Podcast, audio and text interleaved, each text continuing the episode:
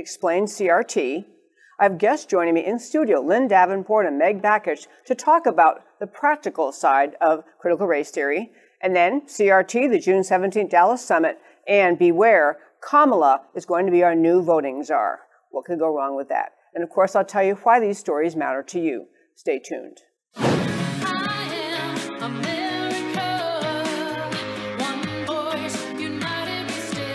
Debbie Georgatos, host of America Can We Talk, is an author, attorney, and political analyst whose mission is to inspire the American political conversation about preserving liberty in the best country on earth. America Can We Talk is sponsored by GC Works, a Dallas based company performing advanced technology research in the oil and gas industry. And hello again and welcome to America Can We Talk and to today's First Five. I'm Debbie Georgatos. We are going to spend a lot of time today talking about critical race theory. And I've been talking about it over the last few weeks. We've had different speakers and different guests joining us. I want to talk a bit about the practical side of it today. So our two guests in studio who will join me shortly are going to tell about their experiences working on critical race theory and raising awareness of it uh, and the dangers it imposes on the schools and our children and they'll be coming up in just a moment. But first, I have to share with you this video went viral, so I'm going to guess my my listeners, you most uh, most of you have already seen it. But I sent Matt, the wonderful producer, a very short video of a dad and his daughter talking about critical race theory. You got to get out your Kleenex. Go ahead and play it, Matt. Daddy teaches you you can be anything in this world that you want to be, right? Don't daddy teach you that? Yeah, and it doesn't matter if, if you're black or white or any color. Doesn't matter if you're black, white, brown, yellow, Yellow, right? black. And and how we treat people is based on who Yeah. they are and not and what color nice. they are. And if they're nice and smart. See? This is how this is how children think right here. Critical race theory wants to end that. Not with my children. It's not gonna happen. My baby's gonna know that no matter what she wants to be in life, all she has to do is work hard and she can become that. Work hard even though you don't know anyone. You can make friends. Yeah, you can make friends no matter what color they are. So we need to stop CRT. Period. Point blank. Children do not see skin color, man. They love everybody. If they're good people, they love them. We pray for people that are hurt. Okay, can you even stand how cute that is? That went viral. That was actually the dad in that video put the video up on TikTok, and somebody found it on TikTok and put it out on YouTube, and it has now just gone viral. So sweet, so precious. And his dad basically saying to reject critical race theory. I love the message. I love the simplicity. I love that sweet little girl. But I do want to tell you, as I was preparing for this show and also for the conference I'll be hosting here in Dallas on June 17th, the more I dig in, the more I realize there was a lot of history to the critical race theory and its evolution and development in America that I didn't really know about. Just this morning, I came across a very, very lengthy, allegedly intellectual and learned paper that was written by someone at the University of Wisconsin. He was actually, is actually a graduate student. And he distills critical race theory down to these items. And I want to tell you what they are. He says, number one, he says these are the five major components of critical race theory. The notion that racism is ordinary and not aberrational. Let me translate that. He's calling everybody a racist. Number two, the idea of interest convergence. He's into this concept of intersectionality. So everybody, no matter what minority issue you may fall into, a heck, you know, it could be left-handedness, but there is essentially a core uh, uh, force pulling you together and forming this group that is going to then accuse the rest of society of being intolerant. This is intersectionality, like every single gripe you have belong, should be lumped together.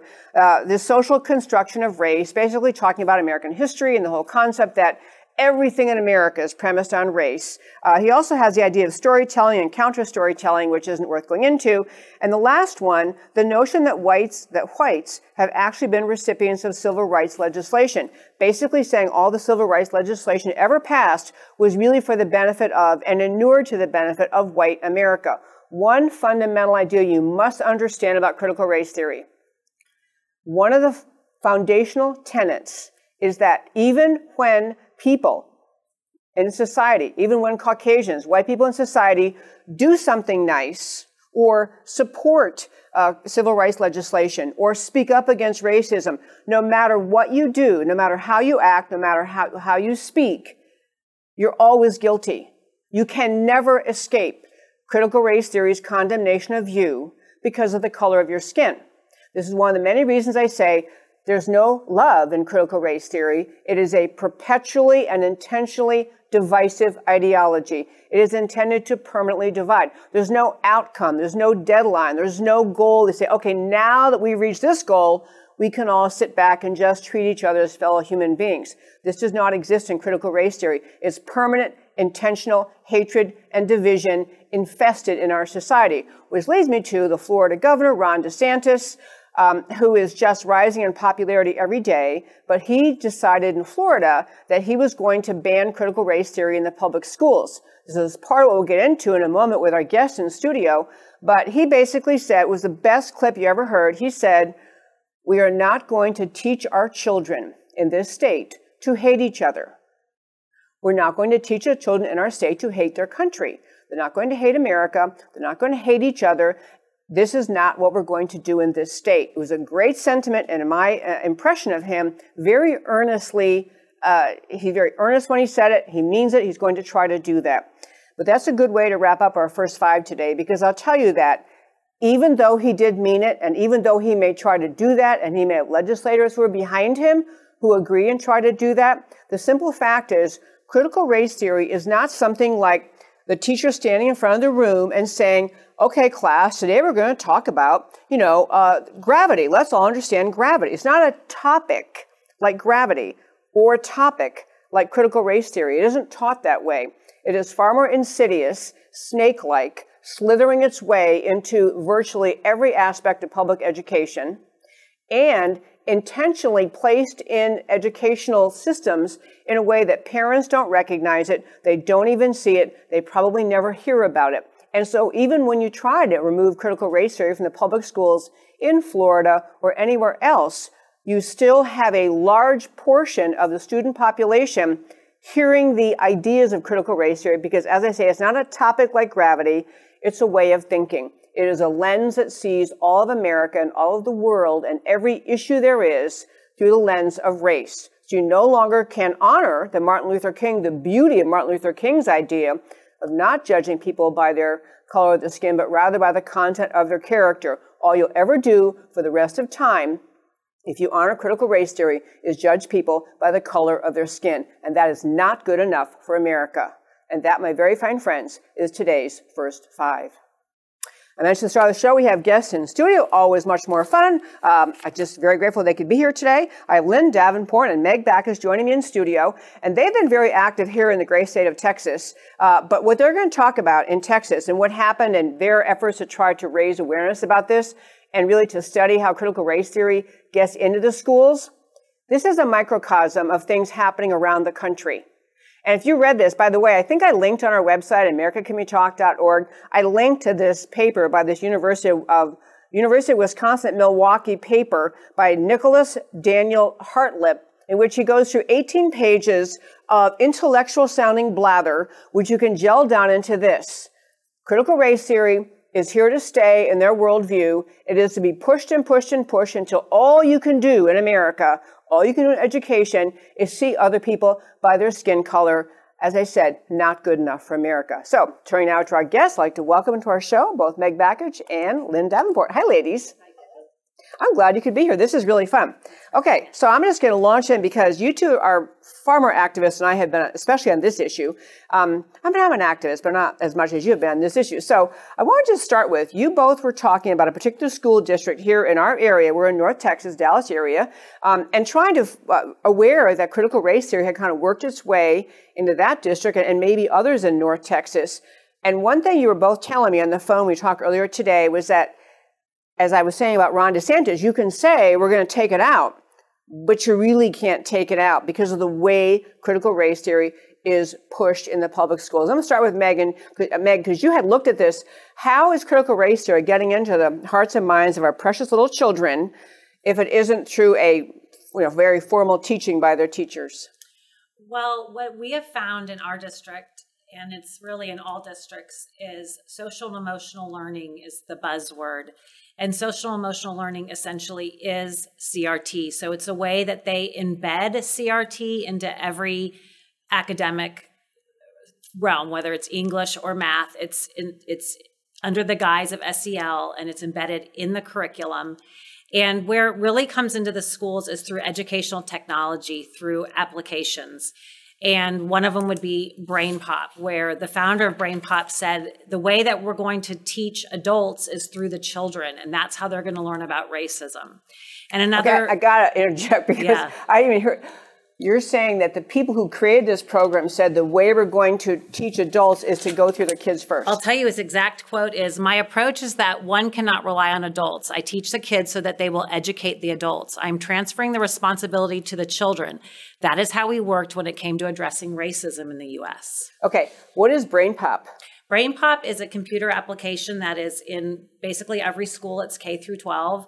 And what parents have found, thankfully, you know, with their children home in COVID on digital learning, they're able to see finally what their children are doing in, in school. And they're seeing that Brain Pop is advocating for Black Lives Matter, for tra- transgenderism, for LGBTQ rights. It's just a means of getting this in front of the children. And these applications, many of them are computer adaptive. So, how it works is it nudges a child to a specific outcome that the software programmer has programmed into the You mean outcome as an answer to the question? Yeah, uh, well, it's a mindset. So if you're if you don't answer the question correctly, it cha- the, the question changes based on your previous answer in order to nudge the child to a specific outcome. Okay, I want to go back. This SEL, and I think that is the uh, for our listeners that social emotional learning. SEL has been something that we talked about in the show before, and I'm going to turn to Lynn because I know you were very familiar with SEL. Give us a kind of a big picture. What is SEL in these public schools? Well, it's something that teachers have always addressed the social and emotional needs of children. So, it on, on the surface, it sounds good, and in some ways, it can be good. But it wasn't a formal curriculum or a formal. Uh, it wasn't embedded in the what they were learning in the past. So teachers would always address your your emotional needs, or, you know, things that are happening in the classroom.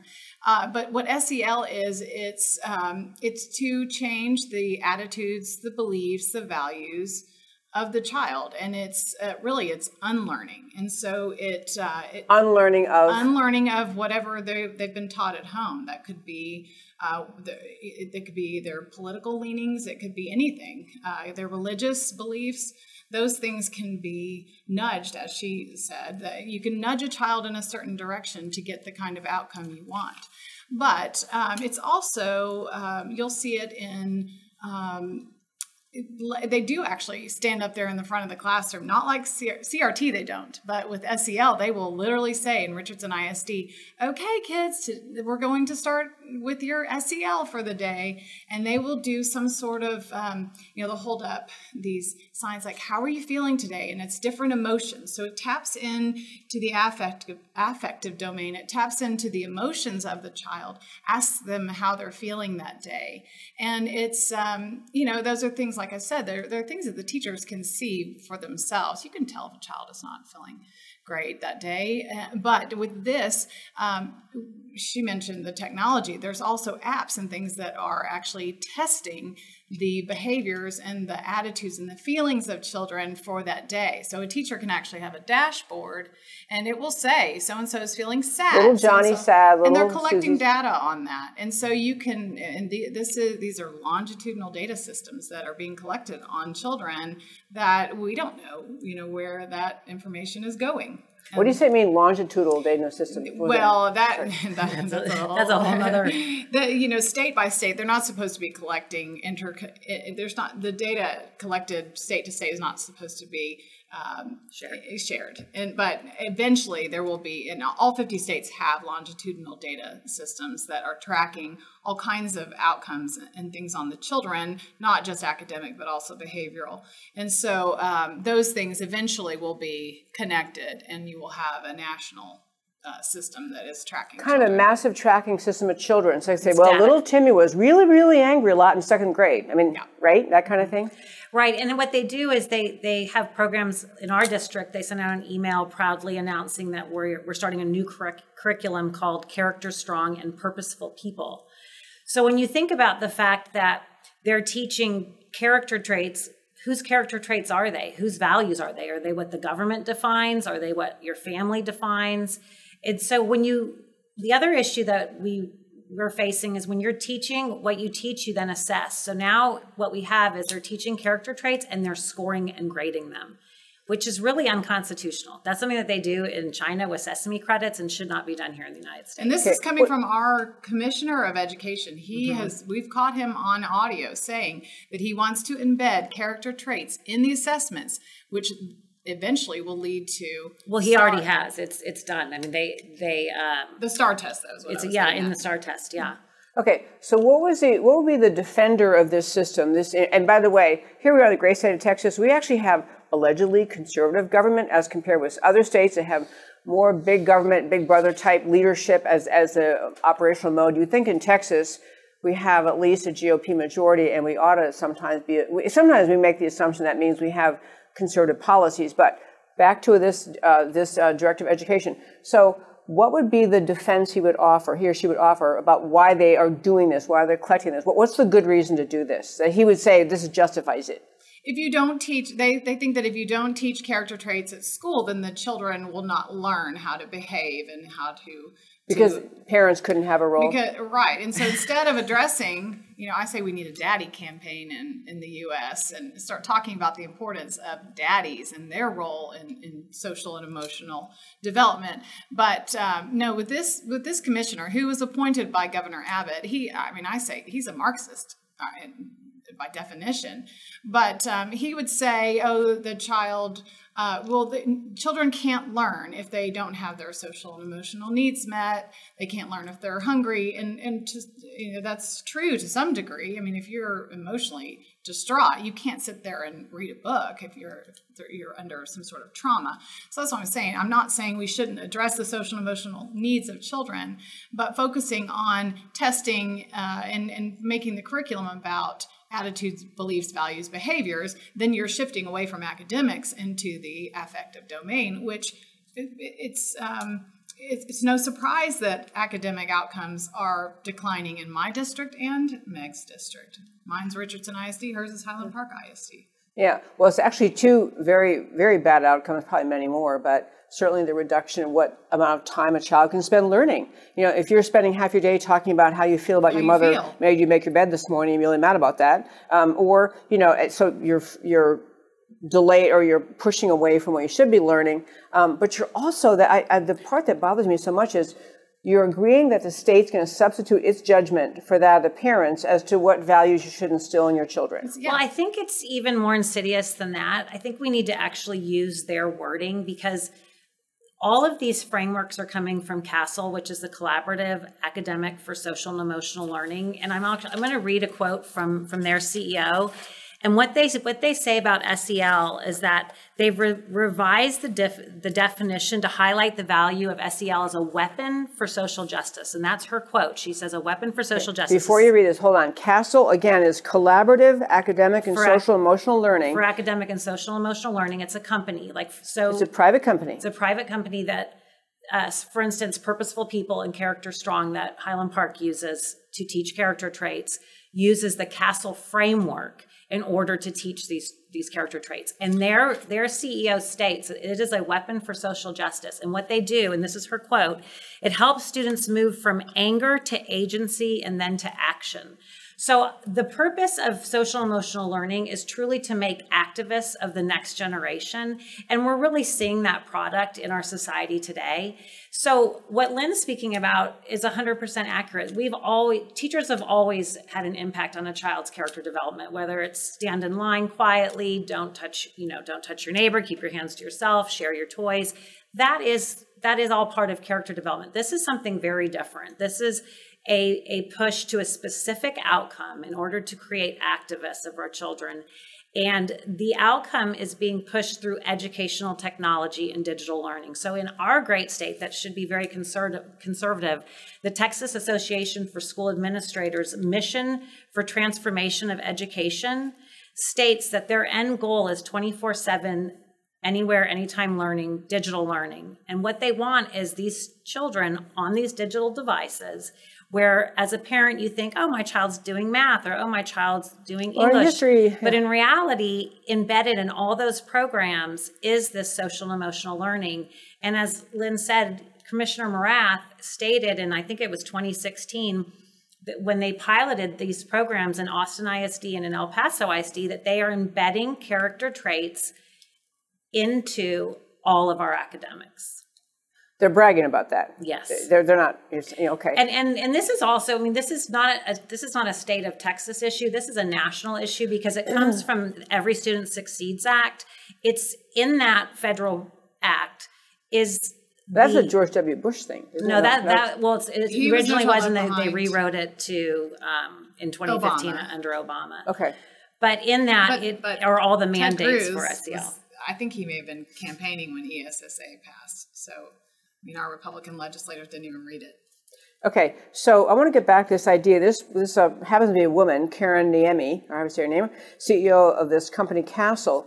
She's acknowledging she's building into the technology into the The framework, it's a Framework. framework that they use. this notion of creating essentially social justice warriors, activists for kids, and, and in turn, they would inform and inspire their parents. It- it's it's it's an a society trans transformative effort. Correct. And and the, the problem is is this is coming from the state level and the federal level.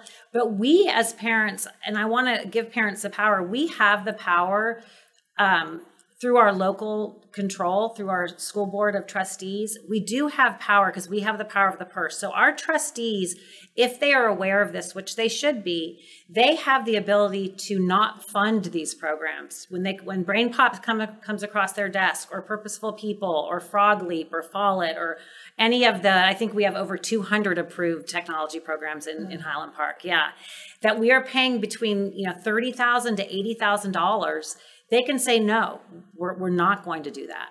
And that's where you begin to make a change. And then the other change is when you know what we're seeing really a rise in whether it's south lake or allen or grapevine colleyville or, or highland park where parents have united against crt and social emotional learning. At some point we hope to turn these school boards over to reflect the will of the people.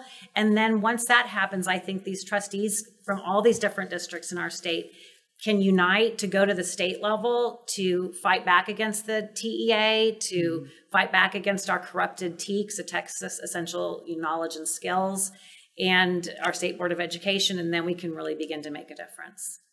Okay, well, that was actually kind of the next avenue I wanted to get to. So these, this is all very alarming stuff, and I think that people, you know, generally speaking in life, if you send your kids to public school, and you both live in lovely areas where people assume the public schools are pretty darn great, They're, as compared with many other school districts across our country. And I don't think, I, I do think recently more parents have started to realize my kids are getting propagandized at school. I thought they were learning their multiplication tables. Turns out they're getting propagandized. So people are starting to realize that but it seems like such a monolithic force. I mean, these outside agencies providing things to schools, and the schools, you know, they may say, "Hey, this is what we have to do to be trendy. This is what we have to do to be to stay up. Everybody else is doing this. We'll be be behind." But you're actually talking about. I'm going to turn to Lynn, but you're actually talking about the idea that this technology in schools is corrupting students, propagandizing them. So, what is the answer beside you know kick out CASEL? But what is the answer for the public schools to do? Well, I mean, it's not, we've taken a pretty hard and fast stance that they should not have these kids on devices in the younger grades. Most, most importantly, the younger grades, but even beyond that, because w- you look at the Silicon Valley, you know, these uh, executives, they know they don't have their children on devices. There have been countless articles about that. Uh, but people, I think there's this this fear that well then they won't be innovative they won't be cutting edge they won't know how you know what kind of technology is coming in, in the future you know is all digital well but but the way that children learn and the way that they should learn it all those time tested things that are being cast aside Those are the things that children really need. 52% of our kids cannot read on grade level in my district. So you look at we've brought in all this technology through No Child Left Behind and Bush. We've got reading software that it, that we've that our teachers are relying on, and it's not doing the job. So the actual answer is you have to really remove almost No all tech. technology. To Yeah. remove the I mean, tech. there's a, a school in, in East Dallas, Highlander, no tech school.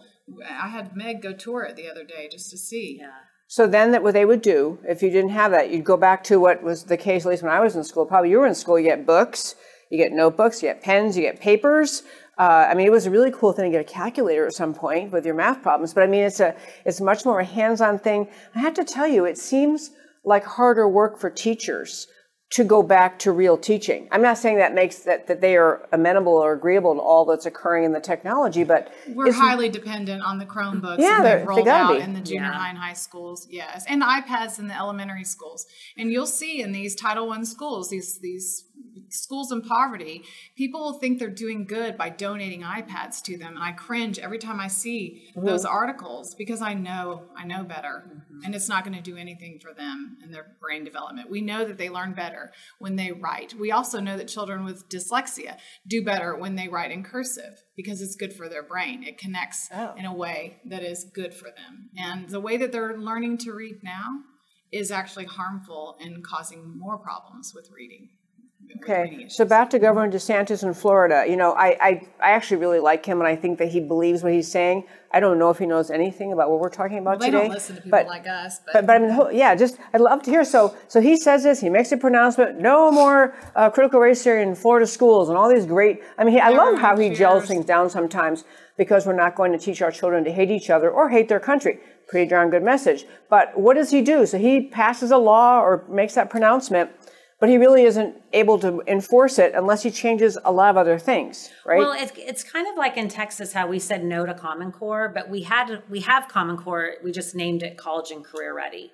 So you can say we can ban CRT in our state, but as long as we have social and emotional learning coming in through digital learning, then we have critical race theory.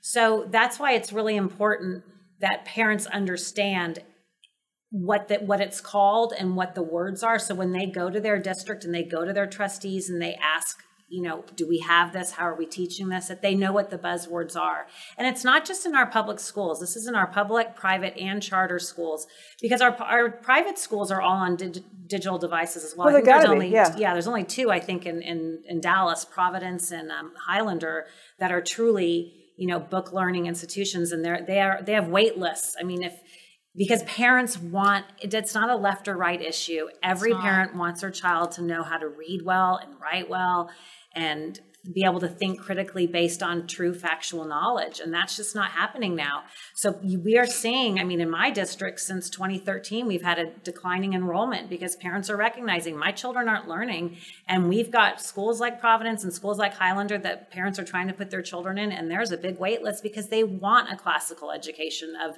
you know books not saying that technology doesn't have a place it's it's a tool but it shouldn't be the teacher and that's That's a good line. That sh- it's tool, not a teacher. Yeah. I'm sorry. Go ahead. Excuse me. Well, so uh, that that's basically. I just think it's important because I we've Lynn and I have both met with many parents from private schools here. Said especially like for one ESD at the Episcopal School of Dallas. It is unbelievable what's happening in that school with CRT, and it's right there under their noses. And parents are, you know, waking up to it, and they're beginning to organize there as well, and recognizing that this is not acceptable.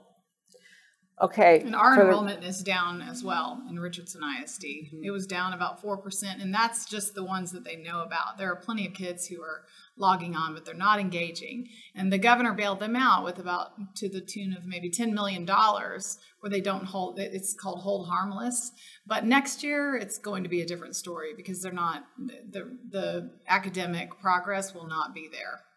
So the parents who are concerned, they should figure out what their kids are learning, Mm-hmm. what what their what tools are being used to teach their kids, and they need to go to their schools to start with, and there's then the school boards. You two have been active as try, active going to school boards. Have you found them receptive to what you're trying to say? My school board, no. So my district continues to say we don't have CRT. And another great way to, to learn if your school does, which we know because we have SEL, we have Brain Pop, we have Character Strong, we have Purposeful purposeful people. So factually, we definitely are teaching critical race theory through social emotional learning. But another good tool for parents is the Freedom of Information Act. So we in our district have been using that. There's a, a group of very active, engaged parents that's wonderful to see with young children. And we have found many, you know, emails and communications with our district and uh, one of it was the Center for Social Justice was one of the um, places that we sent teachers for professional development.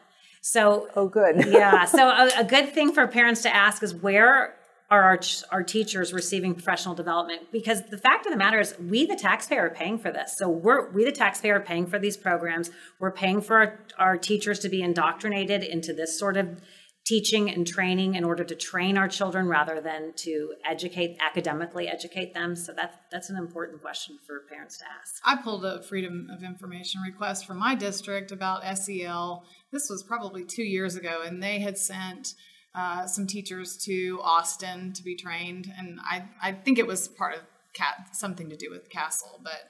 Uh, so, I mean, th- these are the boondoggles that they go on, and they learn how to, to bring this back and train the other teachers on it. Professional development is definitely how it's coming through, besides the TEKS. And, and you had asked about uh, earlier, you know, how it's coming. And I know that back when I was running for school board, this was around 2017, I remember talking about Dwayne Bohac, who was a state rep. And, um, and I don't know if he still is now, but he was trying to embed character traits and he was pushing a bill about character traits. And, and um, you know, he I think he thought that he was doing a good thing because you keep hearing how the kids, well, their moral compass is off and and they're not uh, you know, they're disrespectful, they're not behaving well, and, and so, well, shoot, we got to do something about it. And so they they put forth these bills, but um, it, they don't realize the harm they're doing because once it's embedded in the TEKS, then it will have to be assessed. And then if it's assessed, that means that that STAR test will not be about academics; it will be about your answers on your you know, emotional state. Yeah. Yes. One point you made, we're about wrapping up on the, our time on this, but uh, one point you were both making earlier in our phone call today was this is not, I love you said also, you both said it today more or less, this is not Republican versus Democrat, left versus right, this is do kids get good education?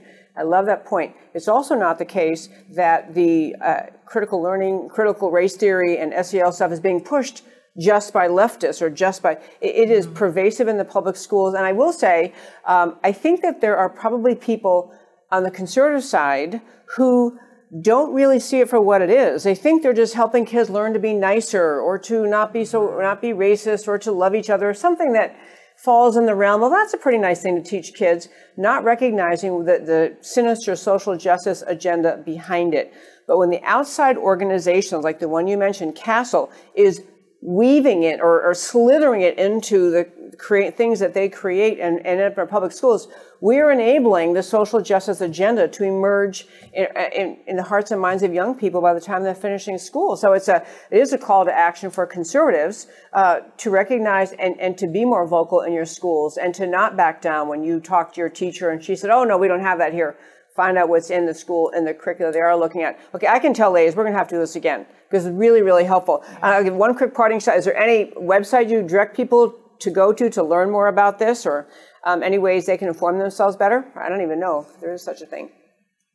Well, look, if your your school district has hired a diversity, equity, and inclusion director, uh, that's that's usually where some where this can come through. And then follow your the agenda items on your school boards, uh, you know, through, for the school board meetings, because you can really start to understand kind of the, you know where these things are coming through and where they're being approved but they won't necessarily discuss it there at the horseshoe but they will have to approve budget items. And so combing that um, and you'll get more familiar as you do it and just showing up ask a bunch of questions ask your kids and pay attention to what they're learning and listening you know you're listening in on what they're what they're doing on zoom Any other things, Meg, to add? I would agree with everything that that Lynn said for sure, and I would just remind parents that we can't discount what these people are saying themselves. These are their words, not ours.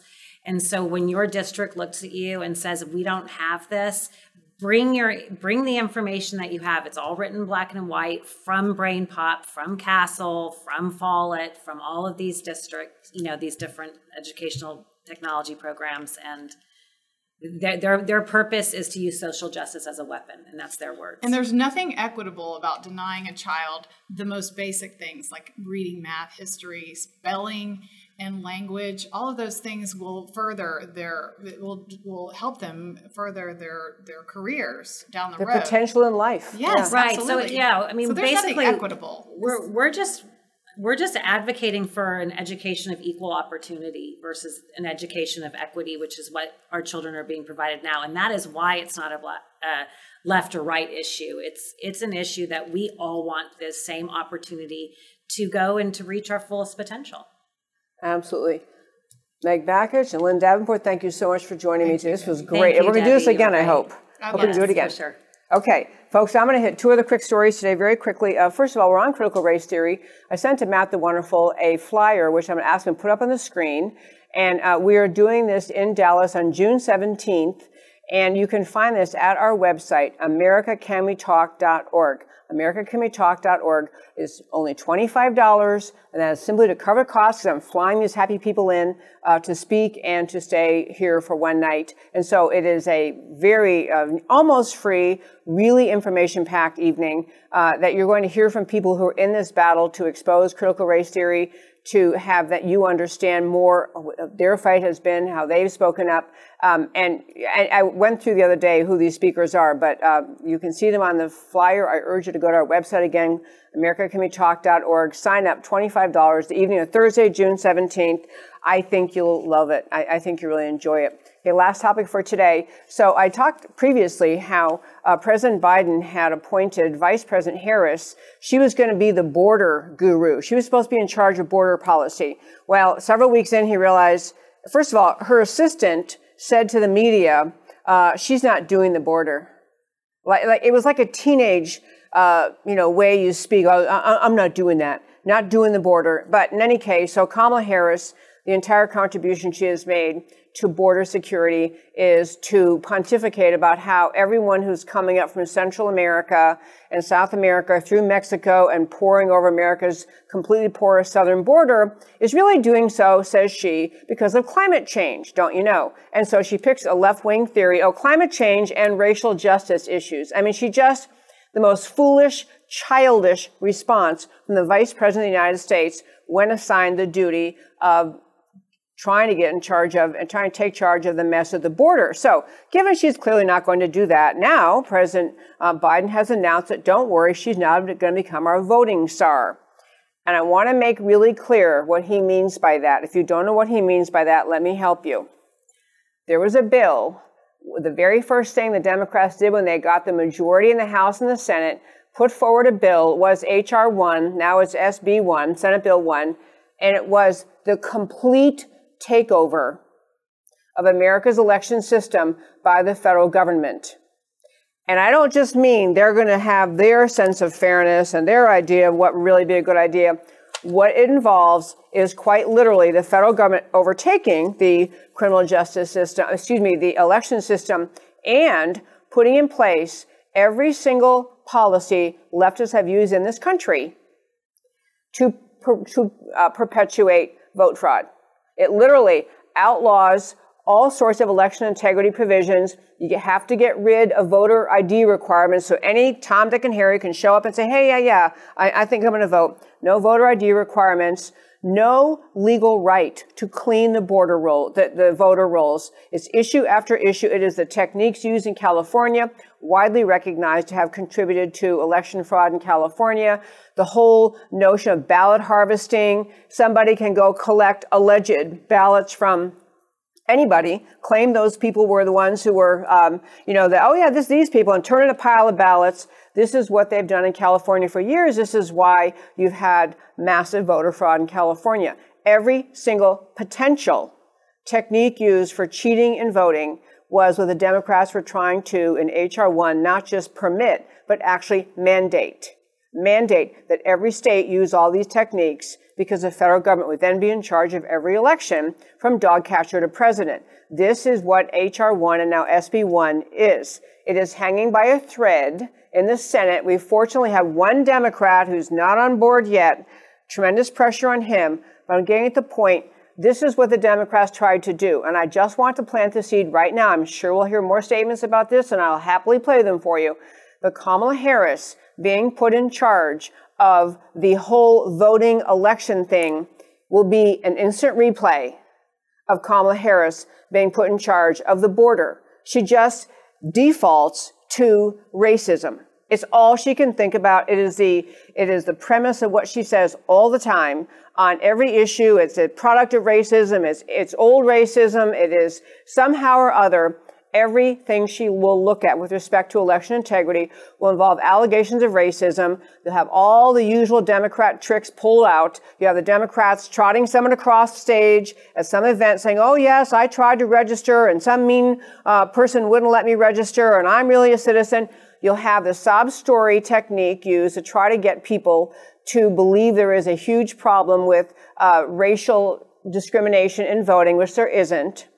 You'll have pressure on state legislators. If you think it was bad now in Georgia when they passed the most completely milk toast, I mean, milk toast election integrity bill in Georgia, and yet you had major companies in America threatening to boycott Georgia, threatening to, and, and did boycott Georgia, pulled the Major League Baseball playoff games out of there, or the whatever it was, the All Star game, major airlines moving out, condemning. You had major corporations condemning the most almost useless election integrity bill passed in Georgia. You're going to see that kind of conduct on steroids once Kamala Harris gets started in her new job as voting czar. She is going to allege that any efforts to clean up voter rolls, to put in place reasonable procedures moving forward for the redistricting after our census, every potential technique that states have at their disposal under the Constitution to create their own set of rules about voting. It will be it will be federalized. It will be propagandized by Kamala Harris. This is she's just gotten started in bringing race. In fact, she's kind of doing critical. She'll bring critical race theory thinking more or less to the voting right, the voting issue. Everything is about race. Everything, somehow, you know, she'll be alleging that I that things like voter ID are racist. The idea of requiring someone to have an ID in order to vote is racist. You'll have issue after issue after issue alleged by her to be based on racism. This is where we're headed with this. I don't know if Joe Biden even knows what he said. I don't even know if he's thinking about what she's going to do. All I know is he wanted to give her some job. She obviously refused to do the border job, so now she's on to the job of the voting czar. And this is, I'm saying all this ahead of time because I think you'll hear stories and themes and memes and critical race theory style arguments out of her just be prepared for them and recognize they have zero connection to reality, zero connection to truth. She just makes things up, as the left does when they want to have what they had in this most recent election style in 2020 massive, out of control election fraud with no potential to rein it in, no potential to bring it under control. This is where we're headed with Kamala Harris as voting czar. As I do at the close of every show, I try to tell you and I wanted to say, before I get to why it matters to you, I'm going to mention two things, then I'll get to why it matters to you. Number one, whenever I have guests on the show, I do not make a slide ahead of time for why it matters for my guests because I have no idea what they'll say. So I don't ever want to put words in their mouth. But I do why it matters slides for the topics that I cover. That's number one. And number two, I urge you to go to our website, americacanwetalk.org. Number one, you can f- sign up to join our conference, attend our conference on June 17th. Number two, you can hit in the homepage, hit that subscribe button. You get a once a week newsletter from me. It is just filled with information, links to the show, links to the interviews, uh, upcoming information uh, about shows upcoming, guests upcoming. And if you have not yet joined America Can We Talk, I want to urge you to do that. On America Can We Talk, on the homepage, the very home page across the top, it says members. Click that button, it says join. The joining means, first of all, it's practically free. It's $5 a month and, or $50 a year. And so it's practically free, but joining America Can We Talk allows you to have access to our once a week members only show, which is every Thursday. So tomorrow, if you're watching or hearing this show, whatever source you're hearing it from, to be able to listen to tomorrow's show, the Thursday show, you need to be a member of America Can We Talk. And the show, America Can We Talk, goes out only from our website, americacanwetalk.org. americacanwetalk.org. If you're a member, you can go to that, you sign up, it's easy as pie on the website. You go there for Thursday show and you'll see the show live. also has, in addition to being live, we have a live in studio audience, which is very fun, uh, and that's every week on Thursdays. We'll have it. So again, tomorrow we have tomorrow we have a gentleman coming in who's joining us, who's going to be a um, he is uh, apparently going to run for Attorney General of the great state of Texas. He's a former state rep. He is a um, rock solid conservative, really, really smart and savvy. Uh, he'll be joining us in studio. Matt Rinaldi, as I say, small in studio audience. Oh, by the way, if you're a member and you are going to, if you live in North Texas or you'll be in town, email me at americacanwetalk at gmail.com and you can uh, become a member and I can get you invited to the in studio audience tomorrow. It's a great time. It's really actually a lot of fun to come in. 3 o'clock to our studio and watch the show live. Uh, we have upcoming guest Gordon Chang is the following Thursday. You may recognize his name. He is an expert on China. He's going to explain to you the latest on China and COVID and who knew the virus came out of the lab and many other things he's aware of about China. We have Congressman Louie Gohmert coming up. Great Thursday guests from members only shows. Love to have you join. Hope you will consider joining America Can We Talk. It literally makes it possible for me to do this show in this beautiful studio with these completely professional and wonderful producer and everybody else here who makes the show possible. So hope you consider joining. And I thank you so much for tuning in to America We Talk every Monday through Thursday at 3 p.m. Central Time. And now we'll turn to why it matters to you. So the um, epic TikTok video puts the lie to critical race theory. Heart melting video message from a young black father and daughter cuts to the core of critical race theory. There is no love in critical race theory. There's only the fomenting of division and suspicion and hatred with no way out. Children's innocence naturally embraces and gives voice to truth. Hatred and bigotry, excuse me, are not native to children. They result from wrong teaching. Critical race theory is poison at any school, at any level. America's founding ideals, biblically grounded from the right foundation, form the right foundation for civil society. All men and women created equal by one creator, all endowed with inalienable rights by one creator to life, liberty, and the pursuit of happiness. The necessary conclusion of American ideals, content of character matters, skin color, group identity does not. And we also had our other slide, Kamala and the new czar of voting rights. It's almost like a joke, honestly. She'd be the czar of voting rights for crying out loud. Okay, Biden appoints Harris as czar for protection of voting rights after her performance as czar for border security, for which she did nothing except blame climate change and racism. Election integrity initiatives are ridiculously mischaracterized, requiring voter ID is a matter of common sense at the most basic level. To imply that minority voting is suppressed because minorities can't get an ID, this is monumentally insulting to minorities. It's the worst of true racism. Easy to vote, hard to cheat, ought to be embraced by all who value democracy. Harris's track record is to racialize everything. Americans are fed up with being impugned as racist. Harris is likely to fail again. And that, my very fine friends, is America Can We Talk for today. Thank you so very much for tuning in every Monday through Thursday at 3 p.m. Central Time to America Can We Talk, where I always talk truth about America because America matters. And I'll talk to you next time. Can